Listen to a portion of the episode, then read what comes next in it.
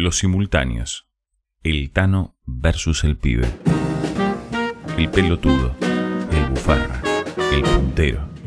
El canje y donde las dan las toman. Llegaron a la casa sin hablarse. Ni me hables, mierda, ¿cómo me vas a hacer esto? Te cagás en todo lo que hacemos por vos. Me tomás por pelotuda y yo ahí esperando la oportunidad de mandarlos a todos a la mierda y vos ahí, haciéndome quedar como una pelotuda. ¿Por qué no me dijiste? ¿Por qué no hablaste con tu padre? No es mi padre, dijo el pibe. Vos no entendés una mierda, agregó. La madre se puso a llorar. El pibe se fue a su habitación. Marta es viuda. Volvió a formar pareja con un hombre muy bueno que la contuvo notablemente tras la pérdida de quien fue el padre de su hijo. En el barrio se contaba que Marta había engarzado al Tano por desesperación e interés. Es curioso cómo se usa el lenguaje en ese barrio. Engarzado denota una situación semejante a la de la piedra preciosa, por ejemplo en un anillo o en un colgante cualquiera, pero el Tano no era ni es una piedra, y menos aún precioso. Hay fotos que así lo testimoniarían y son de público conocimiento. El Tano es un apodo con artículo, casi como un nombre compuesto, no es un adjetivo ni quiere serlo. Se sospecha que tendría que ver con su apellido que, como imaginarán por razones de elegancia y discreción, prefiero omitir. La desesperación es claramente un exceso en el juicio. No se debe juzgar así sin conocer el caso y lo del interés se haya completamente infundado, sobre todo si se observa o se investiga lo que sucedió desde el inicio de su romance y hasta la fecha. Ninguna de las posibles ventajas comparativas del Tano habrían ido en mejoría con el correr del tiempo, desde que este señor comenzara la relación que hasta hoy lo une con Martita, como él la llamaba en aquel entonces. Los años le han devuelto a ella su nombre original. Es más, los amigos que le quedan vivos, a El Tano, que no son tantos debido a la edad promedio de la barra, siguen sosteniendo que esa es mufa, se le murió toda la familia, los negocios le fracasan, el auto se lo afanan, la salud nunca abunda, la guita se le fue evaporando y además el Tano cambió sus hábitos de placer y compañías desde que se conocieron. Al respecto, hay interpretaciones bien distintas.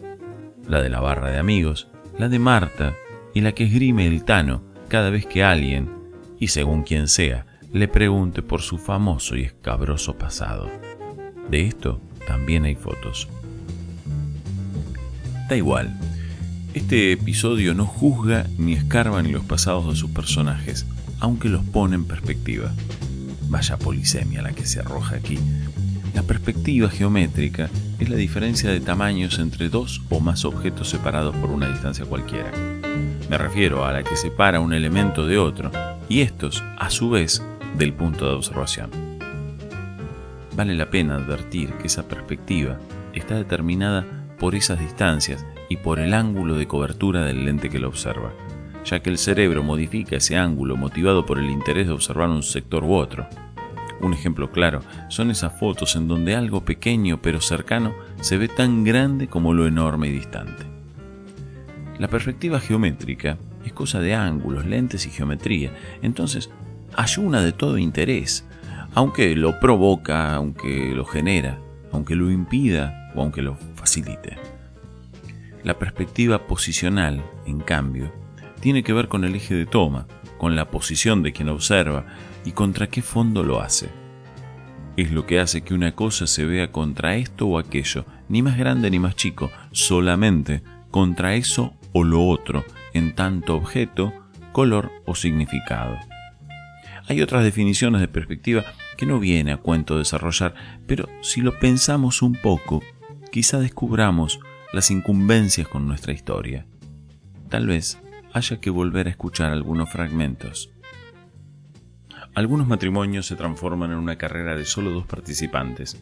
Dicen observadores ajenos que ganaría quien enviuda primero, y entonces esa lenta justa deportiva se devela como una actitud que solamente espera y evita la separación violenta por triunfo de un modus vivendi conservador. En ese momento en el que las parejas se vuelven contemplativas y asumen que la vida es así, se encontraban Marta y el Tano. Lejos de toda especulación de riesgos posibles, por lo que fueron sus pasados tormentosos y aún comentados por el chismerío barrial que nunca cesa en su accionar. De sus pasados hay recuerdos en fotos, muchas fotos. Hay de los años anteriores a la consolidación de la pareja y algunas de sus primeros tiempos juntos. La fama de ambos los antecedía. Ambos habían sido personajes públicos de una protofarándula vernácula, una de alcance zonal, barrial quizá. Pero, a diferencia de las vecinas, ella y él, por diferentes razones, habían salido en revistas e inclusive habían estado en la TV, justo en el tiempo en el que empezaron las transmisiones a color. Siempre que aparece alguna foto de esa época y alguien la sube a las redes sociales, el revuelo se reinstala y la crítica impiadosa, como el tiempo, vuelve a juzgar sus pasados y su aún compartido devenir. El hijo mayor de Marta no es hijo del Tano, pero es el hombre con el que creció y el padre de su hermano menor, Inclusive es el hombre de la casa que él recuerda. Viven juntos y se llevan bien, o al menos sin demasiados sobresaltos. Pero él sabe que su padre es otro hombre, al que solamente recuerda por fotos y por lo que le han contado. Esa situación le permite al pibe trazar una distancia de aceptación relativa a cada una de las situaciones problemáticas que se generarán en la relación doméstica. Cada disconformidad lo lleva a imaginar que, con su padre, el de las fotos, todo sería diferente a como es con el Tano, su padre en la cotidianeidad. Muchos muertos adquieren características cercanas a la perfección en las fotos y en el recuerdo. Y así es como muchas veces el pibe busca en el álbum de aquellas fotos viejas de su padre biológico algún recuerdo diciendo que quiere ver las fotos de la juventud de su madre. En la esquina de la casa de esta familia hubo una canchita de fútbol de barrio, en un lote enorme y hoy alambrado. Luego, engranzado, y desde ese momento no hubo más fútbol, ni tampoco fotos de ese lugar. Pasó de cancha a mejorado y se le fueron acomodando los colectivos que terminaban el recorrido en la otra cuadra. Después le hicieron el playón, las paredes y el techo que cubre la mitad del espacio. Quedaron los árboles le mejoraron el piso, las veredas, y después de iluminar, las viejas del barrio comenzaron a ver la pérdida de la cancha como un avance en seguridad y una ilusión o mejora para todos que en verdad aún no se cristaliza. La empresa de colectivos le dio un movimiento a la zona que antes no tenía. El taller, los ruidos, la gente que iba y venía comenzó a justificar el florecimiento de algunos negocios en algunas ventanas de algunas casas. Algunas se fueron transformando en kioscos, en almacenes, roticería. La calle se fue poblando y los chicos ya no juegan tanto a la pelota. El único almacén que antes abasteciera al barrio tuvo entonces competencia. Empezaba aquí la época de las desgracias para el Tano. Marta, o Martita, mucho más Martita que Marta, fue en su juventud una mujer hermosa, una viuda joven, con un hijo muy chico y una vida que se iba complicando.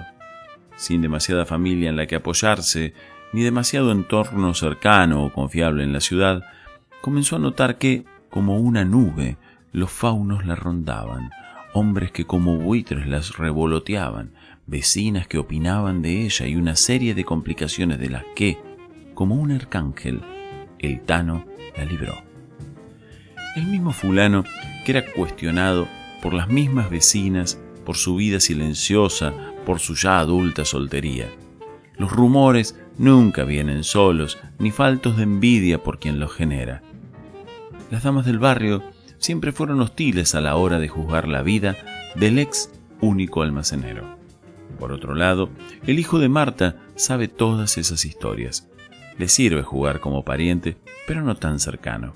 Obtiene información de esa que a un hijo nadie le cuenta y puede aprovecharla para eventuales complicaciones familiares. Mostrarse distante del Tano fue el signo del ingreso a su adolescencia.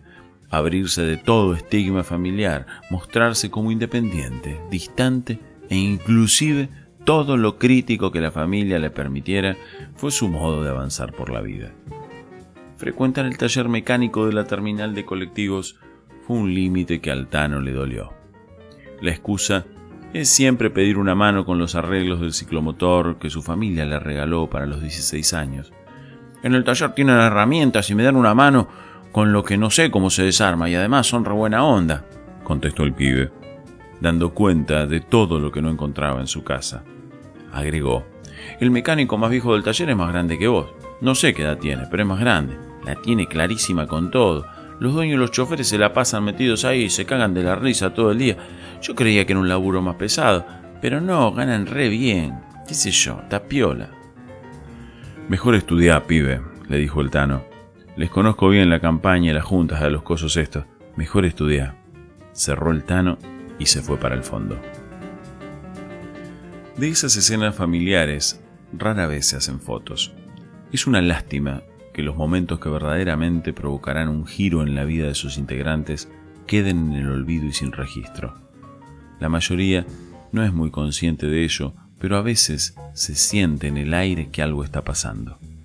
Muchas personas fotografían situaciones previsibles en el tiempo, tanto como un mojón que marca un kilómetro particular de una ruta, sin que ese lugar signifique algo más que una medida.